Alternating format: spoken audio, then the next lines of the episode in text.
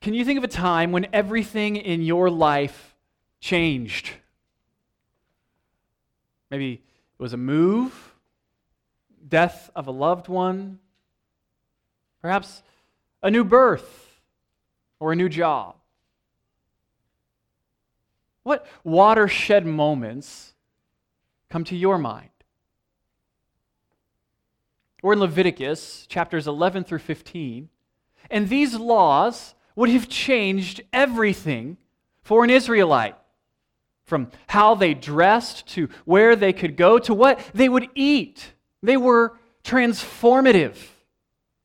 Last week we looked at some of these laws that they as they related to childbirth and bodily discharges. Before that, we saw all about the food laws. And this week we'll learn about skin laws or laws that have to do with curing ritually defiling skin disease. And some of us at this point, we go, well, what is the point of all of these ritual laws? And the purpose of them is to teach about God's holiness, His perfection, His wholeness,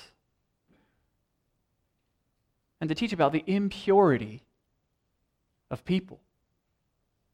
Indeed, their unholiness and their need to be made holy.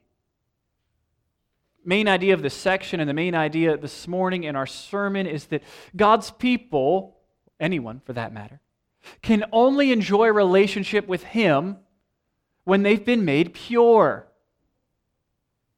The exhortation is as follows to confess your impurity to Jesus so that you might be purified. And you see your outline there before you. We'll pray and begin our time covering around 116 verses this morning. It's going to be fun. Let's pray. Father, we thank you for the opportunity to open up to another part of your word. We confess that uh, even those sections of Scripture like this present themselves to us in a way that seems tedious, that you have purpose in that that all of the words that are in our Bibles are your words and that they give life. We can learn from them. And indeed, they give us correction. They teach us about you. And so we ask this morning as, as we come to read these uh, laws that were given to a culture that is so unfamiliar to us, that you would illumine us so that we might understand well what you have for us here. Help us to learn more about you and to fall more deeply in love with you. We ask all of these things in Jesus' name. Amen. Uh, let's start at the beginning here in verse 13. If we just look at these first two verses initially. The Lord spoke to Moses and Aaron when a person has a swelling scab or spot on the skin of his body, and it may be a serious disease on the skin of his body, he is to be brought to the priest, Aaron, or to one of his sons, the priests. And so uh, immediately you will probably recognize in verse 2 there uh, in the vast majority of your translations where uh, I read serious disease on the skin, uh, you probably have leprous disease on the skin, right?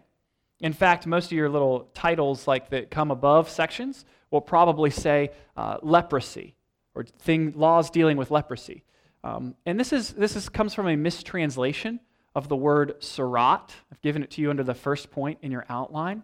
And a, a better translation of that word is to just ritually defiling skin diseases. And so the reason that it's brought across leprosy typically is because in the Greek translation of the Hebrew, the Septuagint, it was translated into the Greek word lepra, which, from which we get leprosy. And, and lepra or leprosy also in the Greek worldview refers to a wide range of skin diseases. But what happens when we maintain this translation throughout the years and uh, time passes we've begun to associate leprosy not with a, a broad range of different skin diseases, but with one particular skin disease. And when we think of leprosy as 21st century people, we think of uh, that disease where uh, skin turns white, ulcers begin to develop on the bottom of the feet, limbs become numb to pain, bones are deformed, and eventually the person dies. But that's not what Leviticus is addressing here.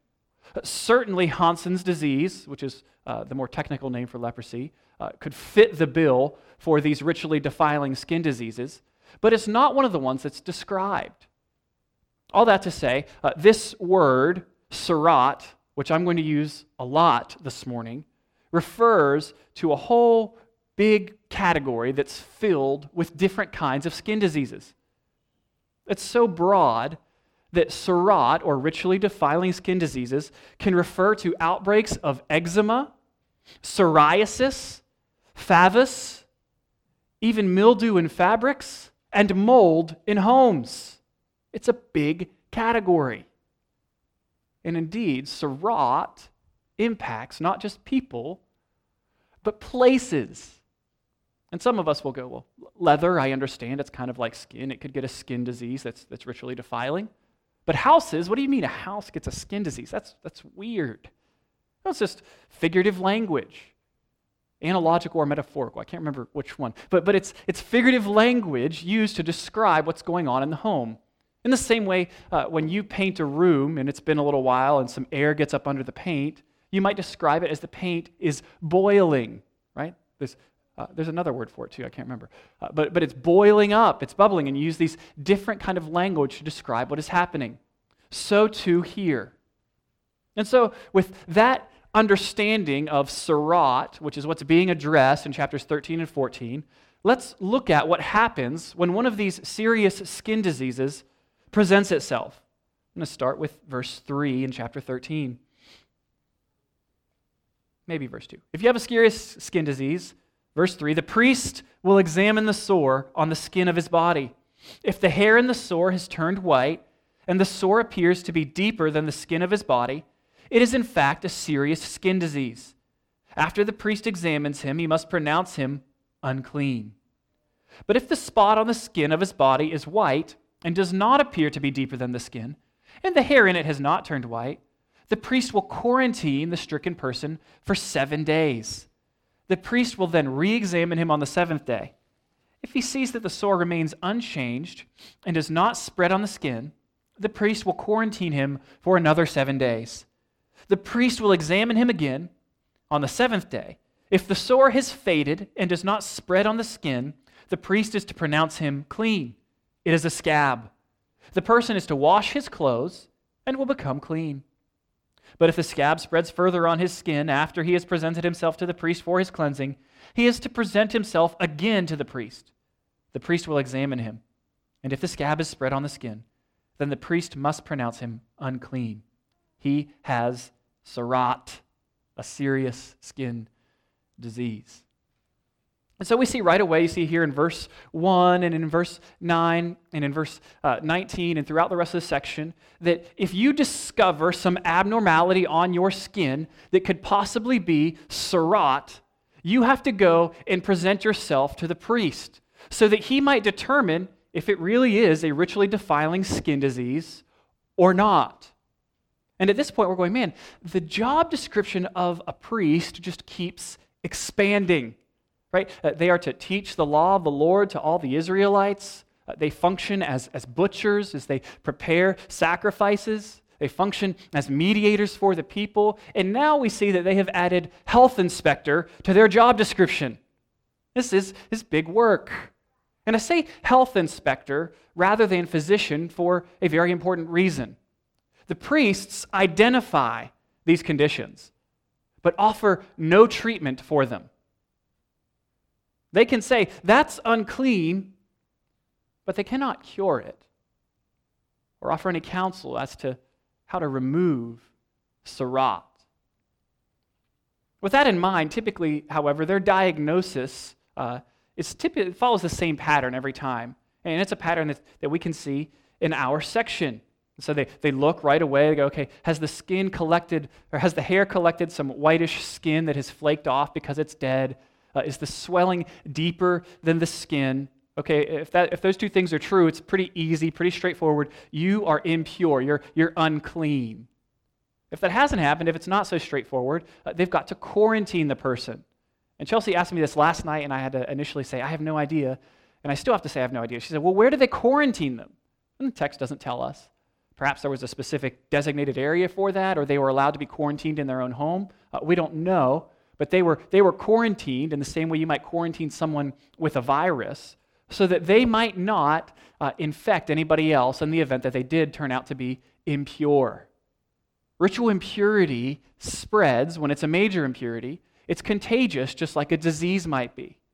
So that if I have a major impurity, in this case, tzara'at, and I touch someone else, they are then made impure also. Now, they can go through a purifying process and be made clean much easier uh, than I can, since there's no cure for the tzara'at, but, but it can spread. And so the individual is quarantined because they're not yet sure. And then after the quarantine period expires, the priest comes back and reevaluates. And he decides hey, this person is clean, unclean, or we need to wait a little bit longer. Prescribes process through which to go to, to cleanse themselves if they are clean.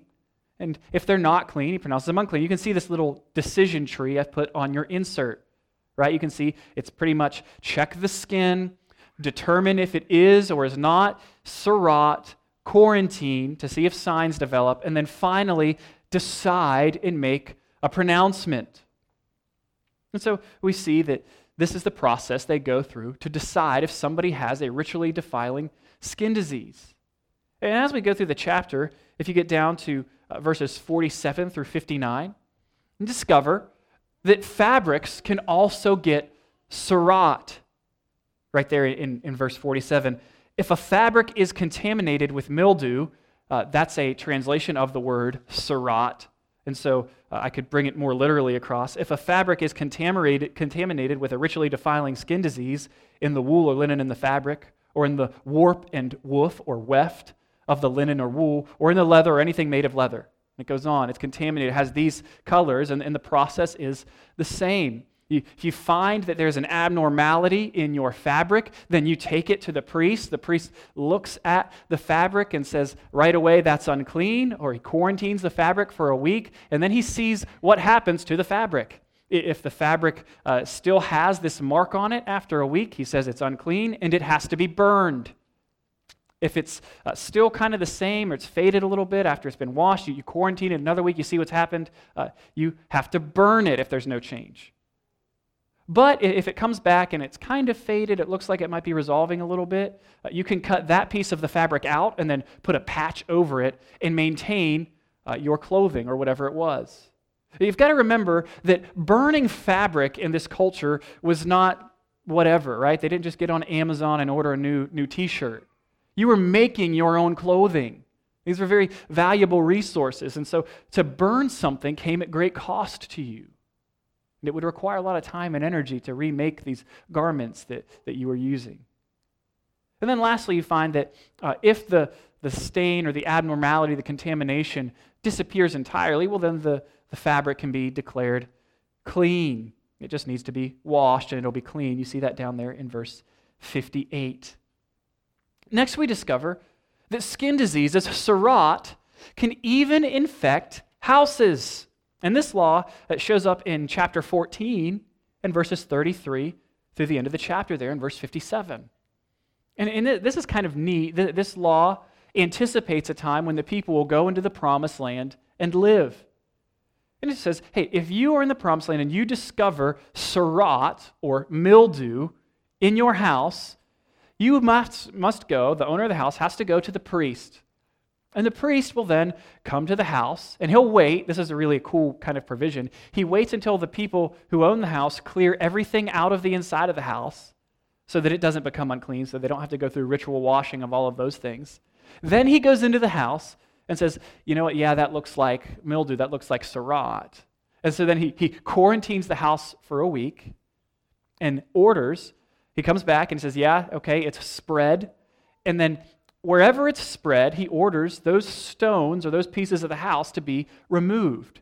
And the rest of the house is scraped clean so that the infected parts are removed and then everything is replastered. Another quarantine happens for a week and they come back, and if the house is no longer contaminated, if no more mildew or tzara'at shows up, then the house is declared clean. And there's a ritual uh, that is very similar to another one that we're going to talk about in a minute, so we're not going to address it here. But if he comes back and the mildew or the tzara'at has returned, look what they have to do in verse 43. If the contamination reappears in the house after the stones have been pulled out, and after the house has been scraped and replastered, the priest is to come and examine it. If the contamination is spread in the house, it is a harmful mildew, tzara'at. The house is unclean. It must be torn down with its stones, its beams, and all its plaster, and taken outside the city to an unclean place. This is really intense. And so, when a garment or fabric is impure, it must be burned. When a house is going to continue into in an impure state because it has tzara'at, it must be torn down and taken to an unclean place. But what happens when people get tzara'at? When they have a ritually defiling skin condition that is permanent? Look with me at verses 45 and 46 of verse of chapter 13.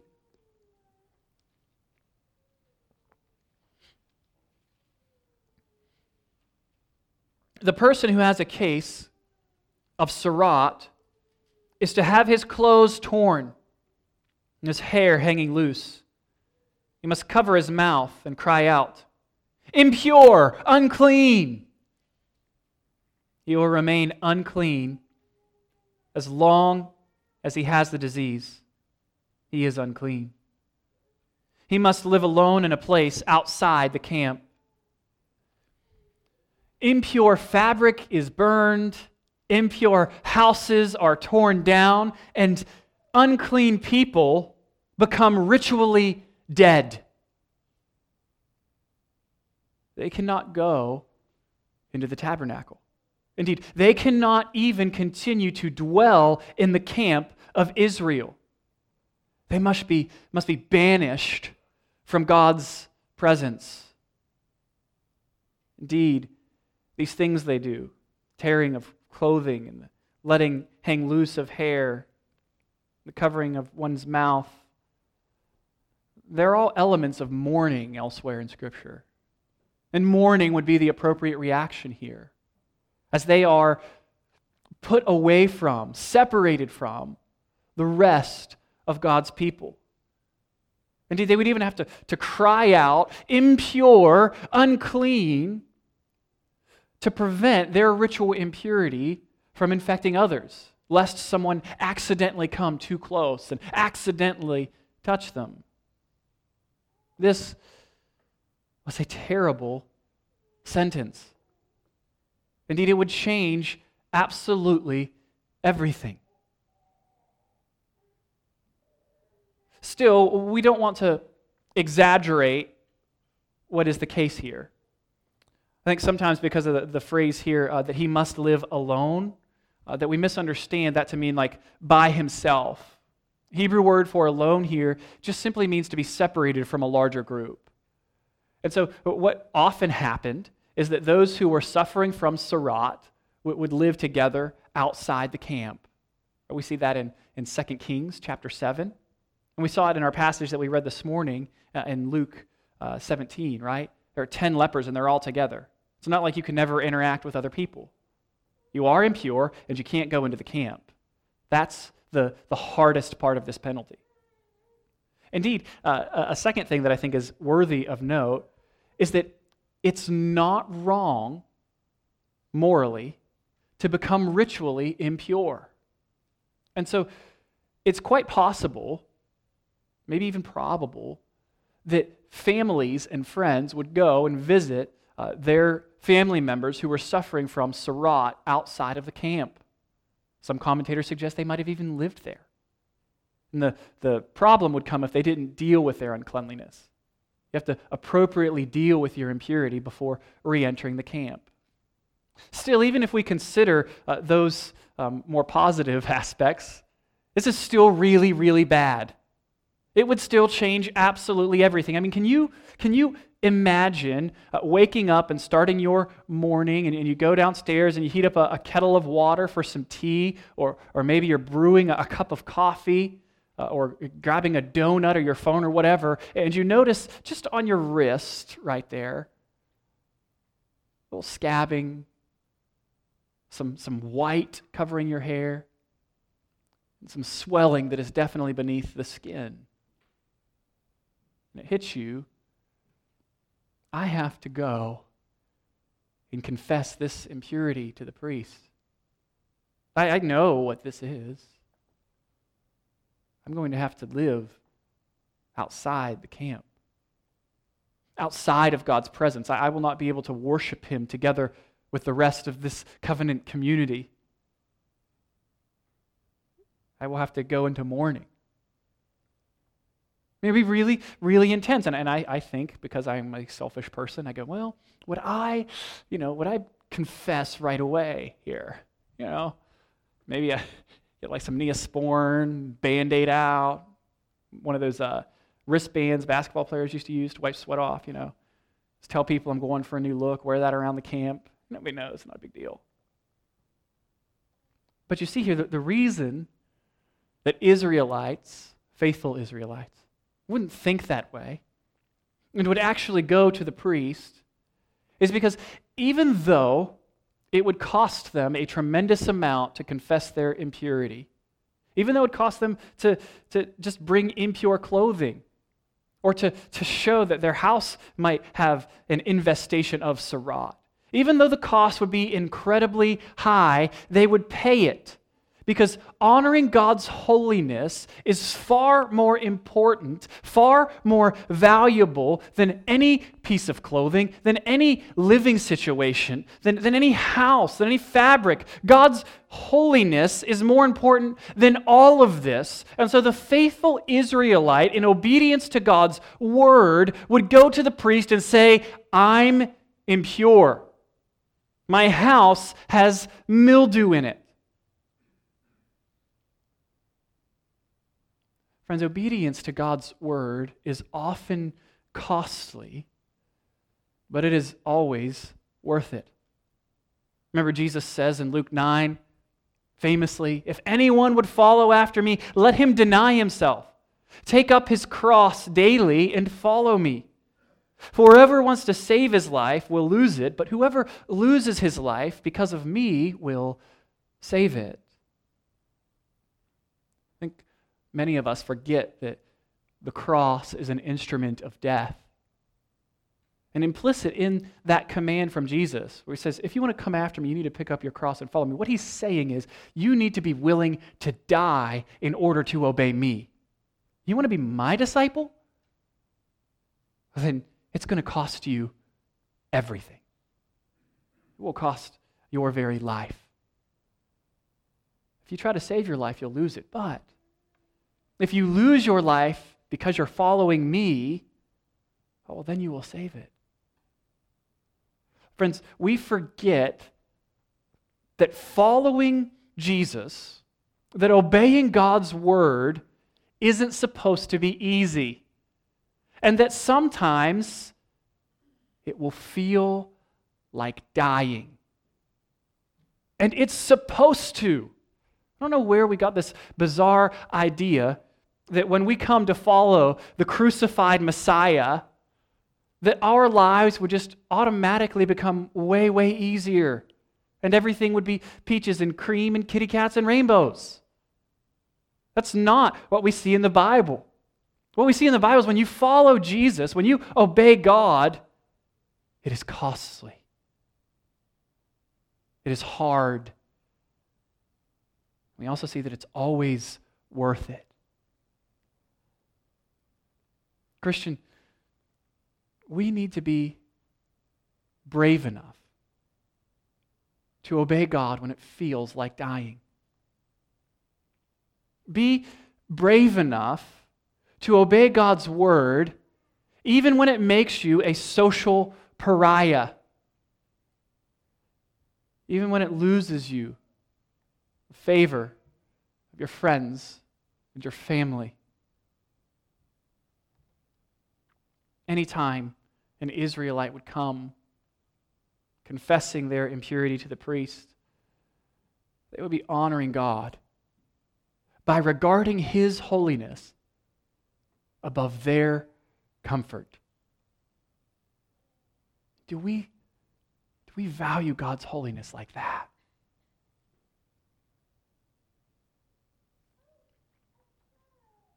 We also see, even though there's no treatment plan here, even though there's no cure prescribed for these skin diseases, that, that we are given a prescription for what to do if tzara'at is healed in someone. See this in, in chapter 14. Look with me at verse 1. The Lord spoke to Moses. This is the law concerning the person afflicted with a skin disease, tzara'at, on the day of his cleansing. And so, in some way, God has healed this person. He is to be brought to the priest, who will go outside the camp and examine him. If the skin disease has disappeared from the afflicted person, the priest will order that two live clean birds, cedar wood, scarlet yarn, and hyssop be brought for the one who is to be cleansed. Then the priest will order that the one of the birds be slaughtered over fresh water in a clay pot. Uh, it's really neat here. The phrase fresh water, um, you might have spring water there, is literally living water. They would call spring water living water because it moves. Just thought that was neat. And so they get the, the living water, the spring water, and they put it in a bowl. Verse 6 He's to take the live bird together with the cedar wood, scarlet yarn, and hyssop, and dip them all in the blood of the bird that was slaughtered over the fresh water. He will sprinkle the blood seven times on the one who is to be cleansed from the skin disease. He is to pronounce him clean and release the live bird over the countryside. The one who is to be cleansed must wash his clothes, shave off all his hair, and bathe with water. He is clean. Afterward, he may enter the camp, but he must remain outside of his tent for seven days. He is to shave off all of his hair again on the seventh day his head, his beard, his eyebrows, and the rest of his hair. He is to wash his clothes and bathe himself with water. He is clean. This is actually step one of a three step cleansing process for the person who has been cured of tzara'at. And it is a little weird to us. And so what happens is uh, the person who is outside the camp calls for the priest. The priest comes out to examine him and he says, All right, it looks like this has cleared up. So let me get the stuff so that we can go through this ritual so that you can come back into the camp. And so he, he gets the, the birds, two birds, clay pot, hyssop, uh, scarlet yarn, and, and then he, he gets the, the water in the bowl, and they slaughter the, the bird, one of the birds, over the bowl so that the blood and the water get mixed in together there. They're the two most powerful cleaning agents in Israel's blood and water. And they put the hyssop and the yarn and they use those to, to kind of sprinkle the guy seven times. It represents a, a thorough cleansing, a cleaning him. And then they take this other bird and they roll it around in the mixture of water and blood, and then they release it into the wild. And what you get, what we get, is this image of the person's impurity being taken away from them. It's being removed. They're no longer afflicted by it. It's been taken away. They've been purified. They've been made clean. And then after all that, they have to, to shave, and, or I think they shave and bath beforehand and wash. Then they have to do it again. And they've got to, you've got to shave off even your eyebrows, man. You just be looking weird for a little while, right? And after all that, you can go back into the camp, but you're still not clean enough to go into your own house. Just stay outside for a week. And then finally, after the, the shaving on the seventh day, the second shaving, you can go to the tabernacle. And this is what we read in verse 10.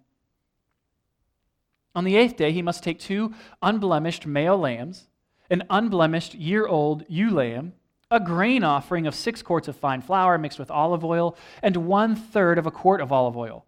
The priest who performs the cleansing will place the person who is to be cleansed together with these offerings before the Lord at the entrance of the tent of meeting. The priest is to take one male lamb and present it as a compensation, reparation, guilt offering, along with the one third quart of olive oil. And he will present them as a presentation offering before the Lord. He is to slaughter the male lamb at the place in the sanctuary area where the purification or sin offering and burnt offering are slaughtered. For like the purification offering, the guilt offering or compensation offering belongs to the priest. It is especially holy. The priest is to take some of the blood from the reparation or guilt offering and put it on the lobe of the right ear of the one to be cleansed, on the thumb of his right hand, and on the big toe of his right foot. Then the priest will take some of the one third quart of olive oil, pour it into his left palm, and the priest will dip his right finger into the oil in his left palm and sprinkle some of the oil with his finger seven times before the Lord. From the remaining oil in his palm, the priest will put some on the lobe of his right ear of the one to be cleansed, on the thumb of his right hand, and on the big toe of his right foot, on top of the blood of the reparation offering. What is left of the oil in the priest's palm he is to put on the head of the one who is being cleansed. In this way, the priest will make atonement for him before the Lord. The priest is to sacrifice the purification offering and make atonement for the one to be cleansed from his uncleanliness. Afterwards, he will slaughter the burnt offering. The priest is to offer the burnt offering and the grain offering on the altar. The priest will make atonement for him, and he will be clean the rest of the chapter continues and gives us a um, different procedure for someone who is poor and can't afford all of the animals that are involved in this process. And ultimately, the, the, the process will be the same, same procedure, but they'll be able to use less animals so that they can afford to be reintegrated into Israelite society. This is always really neat to see God's accommodations for the poor. He, he loves the poor, and He doesn't want poverty to keep anyone from coming to Him. He's removing those roadblocks. And this section is, is really interesting, all the things that they do. He, he takes uh, the reparation offering and he takes the blood from it and he puts it on the right earlobe and the right thumb and the right toe. And this is just all the, the blood goes on the extremities because they'll represent the whole person. The idea or the picture is that the whole person is being covered in this blood.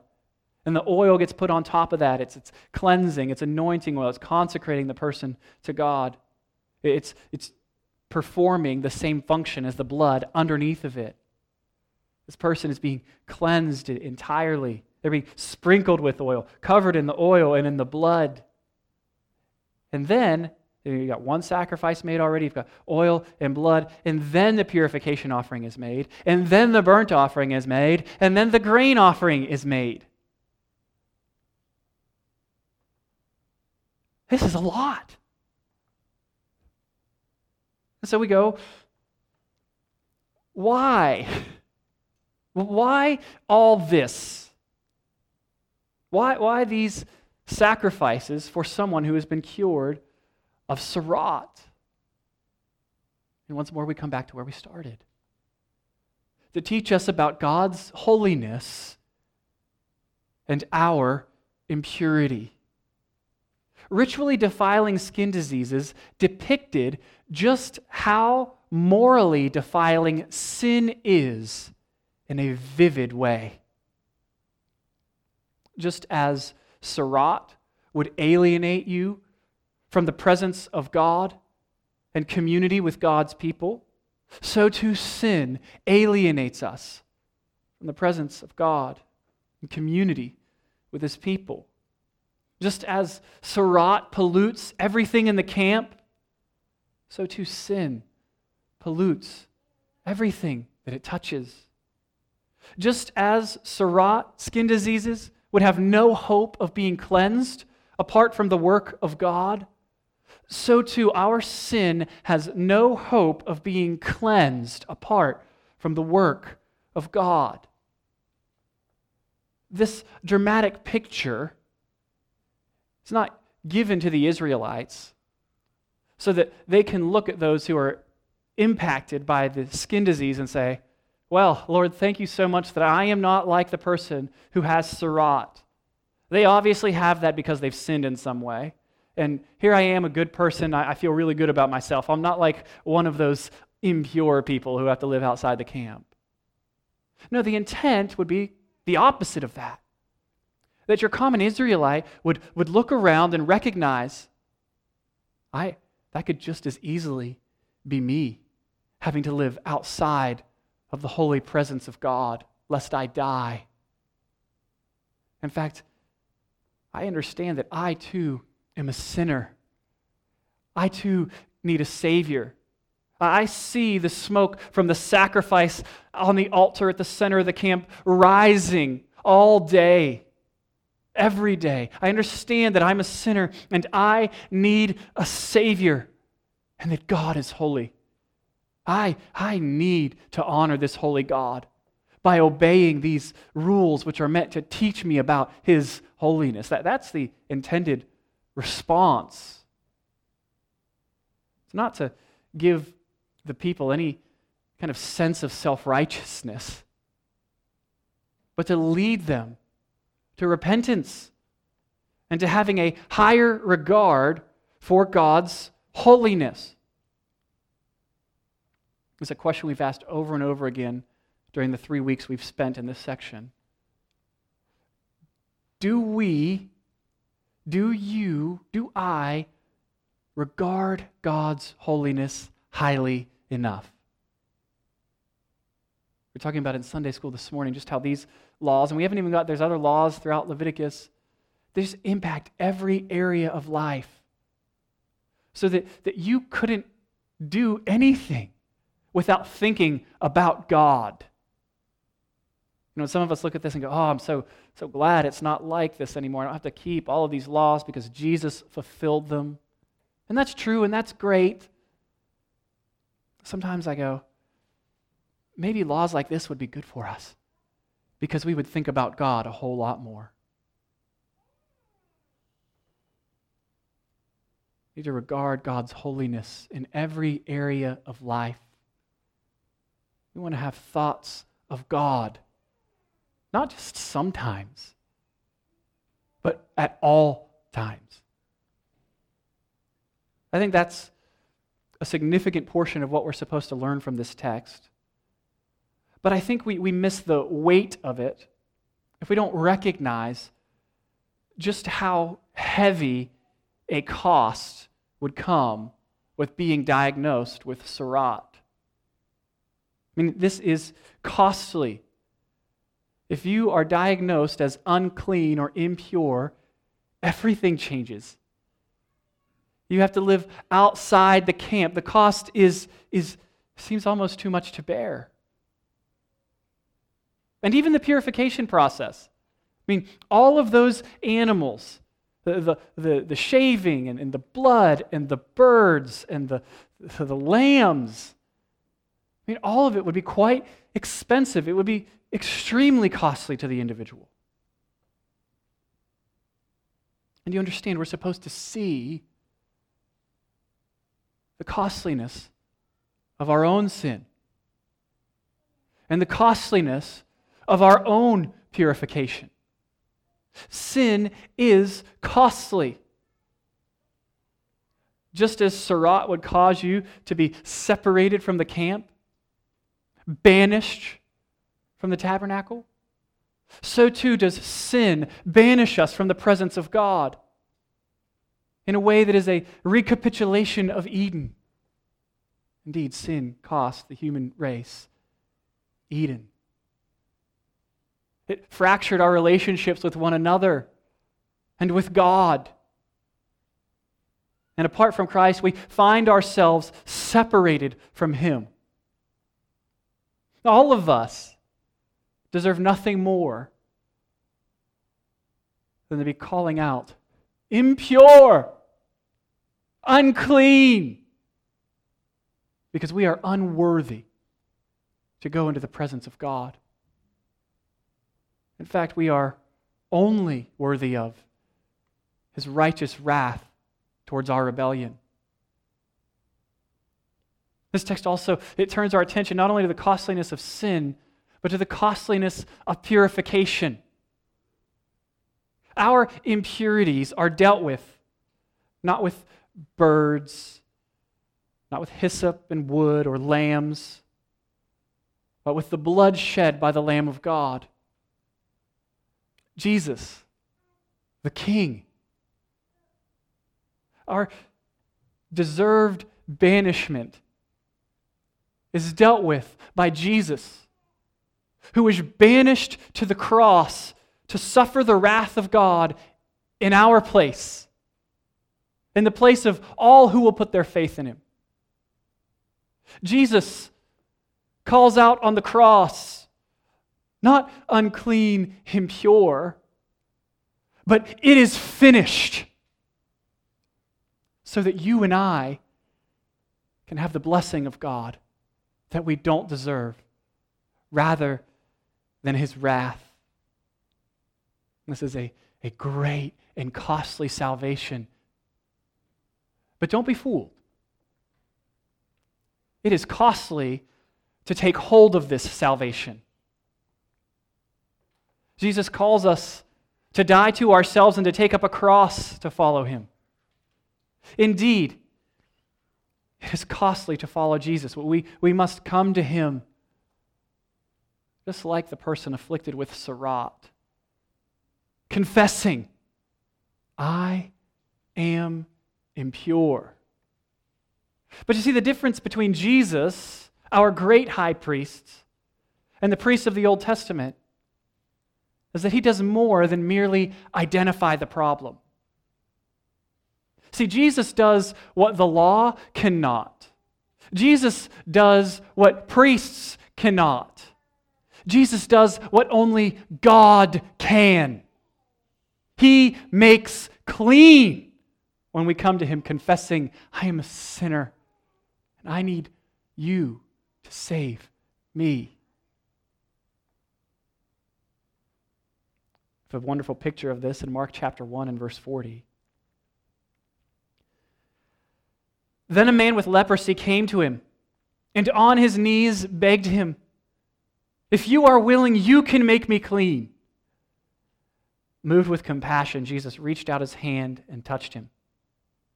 I am willing, he told him. Be made clean.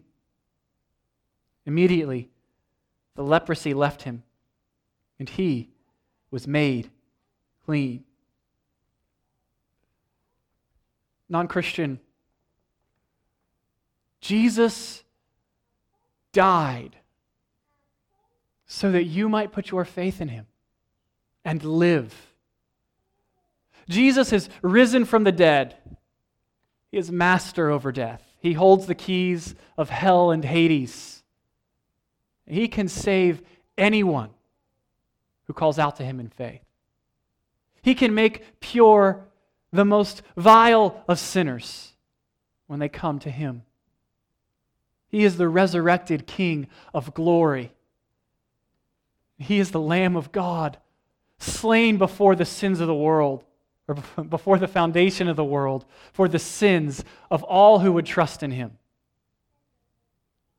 Christian, do not forget the cost of your salvation. Do not forget what it costs for you to call God Father, to know Him as Father rather than as Judge. Let's pray.